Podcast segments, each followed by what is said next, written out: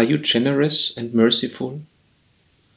Welcome, good day, and hello to Silent Time, the opportunity to think on what is important in life. Generous and merciful, old words, but how about in practice? Do you help or donate for those who suffer hunger, thirst, or get persecuted, who had to flee, like refugees? Do you help those who sometimes even do not help clothes and basic things of life? And do you visit your relatives and friends, for example, when they are in hospital or sick, or when they get very old, like grandparents or great-grandparents or parents, when they cannot help themselves anymore? And do you join the prison ministry? If yes, if so, you can look forward to the final judgment day with great joy and do not need to fear the court of God when Jesus comes or calls us home. In fact, we can look forward to it because He has already picked you out to be among those who stand at His right-hand side. In Matthew chapter 25, verses 31 to 46, when the Son of Man comes as King and all the angels with Him, He will sit on the royal throne. And the people of all the nations will be gathered before Him. Then He will divide them into two groups, just as a shepherd separates the sheep from the goats.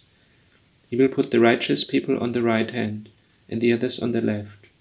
Then the King will say to the people on His right, "Come you, that are blessed by my Father, come and possess the kingdom which has been prepared for you. Ever since the creation of the world, I was hungry, and you fed me. Thirsty, and you gave me a drink. I was a stranger, and you received me in your homes. Naked, and you clothed me. I was sick, and you took care of me. In prison, and you visited me." The righteous will then answer, "When, Lord, did we ever see you hungry and feed you, or thirsty and give you a drink? When did we ever see you a stranger and welcome you in our homes, or naked and clothe you? When did we ever see you sick or in prison and visit you?" The King will reply, "I tell you, whenever you did this for one of the least important of these followers of mine, you did it for me." But be aware that those who do not do the will of the Lord ask the same question in the following verses. Then He will say to those on His left, "Away from me, you are under God's curse, away to the eternal fire, which has been prepared for the devil and his angels. I was hungry, but you would not feed me, thirsty, but you would not give me a drink. I was a stranger, but you would not welcome me in your homes. Naked, but you would not clothe me. I was sick and in prison, but you would not take care of me." Then they will answer Him, "When, Lord, did we ever see you hungry or thirsty or a stranger, or naked or sick or in prison, and we would not help you?" The King will reply, "I tell you, whenever you refuse to help one of these least important ones, you refuse to help me." These then will be sent off to eternal punishment, but the righteous will go to eternal life. If we have experienced the great grace and love and forgiveness, the mercy, the comfort, the care of the Lord, of Jesus, of God, how can we remain hard-hearted to others, to other people?